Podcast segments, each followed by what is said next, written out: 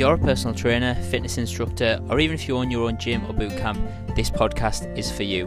My name's Lester Kitching, and I can help you generate more leads, make more money, and attract loyal clients who you love to work with. No more worrying about cancellations, no more nightmare clients you hate training, and no more fear and anxiety about money or your business. Better marketing is the way to solve your problem, and the Lester Kitching podcast is here to provide you with the marketing tools, strategies, and guidance you desperately need.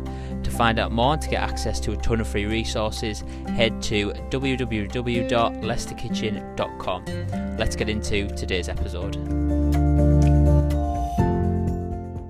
A big challenge most personal trainers have is being able to attract their dream client into their business and as a result they end up training a real mixed bag of, of, of clients um, a lot of which they don't really have a strong connection with um, those clients are also the ones who cancel last minute they'll rearrange last minute um, they're, they're quite price sensitive so they're always kind of looking for a cheaper alternative.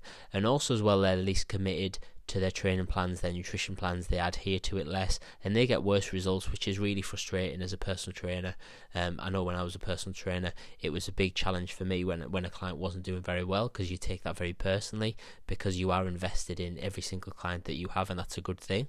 Um, but if you're not attracting dream clients into your business, you're going to get more and more clients who drain your energy, who you don't look forward to working with, who you don't look forward to training, and ultimately they're the ones who don't really bring a lot of money in your business because they're generally the clients who complain a lot. They're, as I mentioned, they're the ones who drop off sooner.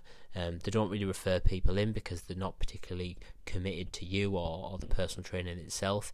So instead, what we want to be doing, and, and as a personal trainer, what you want to be trying to attract is your dream client. So the way that I would describe your dream client is someone who you love to train. So they're the ones who, if you look at your calendar now for the next two weeks. Who's the clients on there who you you can't wait to see? The ones who get really good results, the ones who, when you ask them to do something, or you say, "Hey, we're going to do this different workout today. We're going to do, um, I want you to try this. I want you to do this. Um, this is a new strategy for, for your nutrition that I want you to try. Those clients, the dream clients, are the ones who are like, yeah, okay, let's do it because they're bought in with you. Um, they're committed to their goal and they're committed to to working hard. Plus, they're the ones, like I mentioned, who they're not going to cancel, they're not going to be rearranging last minute, um, and also they're going to work really hard in, in the sessions, which again is something that's massively important. If you're if you're a personal trainer, you want to be working with people who are committed. So, how do you attract these dream clients into your business? Well, th- through your marketing. Um, what typically tends to happen is personal trainers will talk talk to everyone. They'll try and attract everyone into the business. Um, most of the time, it's through necessity because they don't because they're afraid that if they don't try and attract everyone, that they won't get enough clients to, to pay the bills, or if um, if clients drop off, they won't be able to replace them. But what happens is because the marketing message is so weak, it's so generic, it's so broad. Um, anyone who's reading it doesn't really get persuaded very much doesn't get persuaded very well, they're not convinced that you are the solution to their problem. You're just another personal trainer, just like everyone else who claims to work with everyone, for everyone, for every goal. Think of it from your client's perspective or the, the audience perspective when you post something on social media or you send an email or you post something on your on your website or whatever it might be. If you're on the other end of that phone or laptop and you're five stone overweight, do you want to work with a personal trainer or do you want to work with um, a fat loss a fat loss personal trainer, a personal trainer who specialises and, and wants to train with people who want to lose weight? You choose option B because you want to work with um, the people who are best suited to you and that's the same for your for your clients so when for your potential clients so when you're posting when you're creating marketing always make sure to identify who your dream client is and you need to understand that before you're able to do this. So sit down. A good activity to do is to sit down and look at your calendar for the next two weeks. Who's the best clients that you've got in? Um, who would you love to train?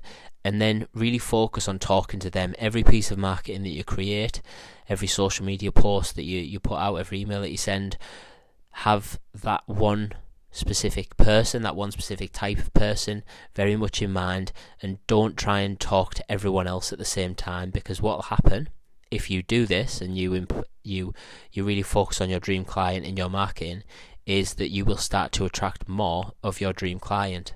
So for every 10 clients that you attract now, you might get one or two who kind of fit into that dream client stereotype, that dream client type.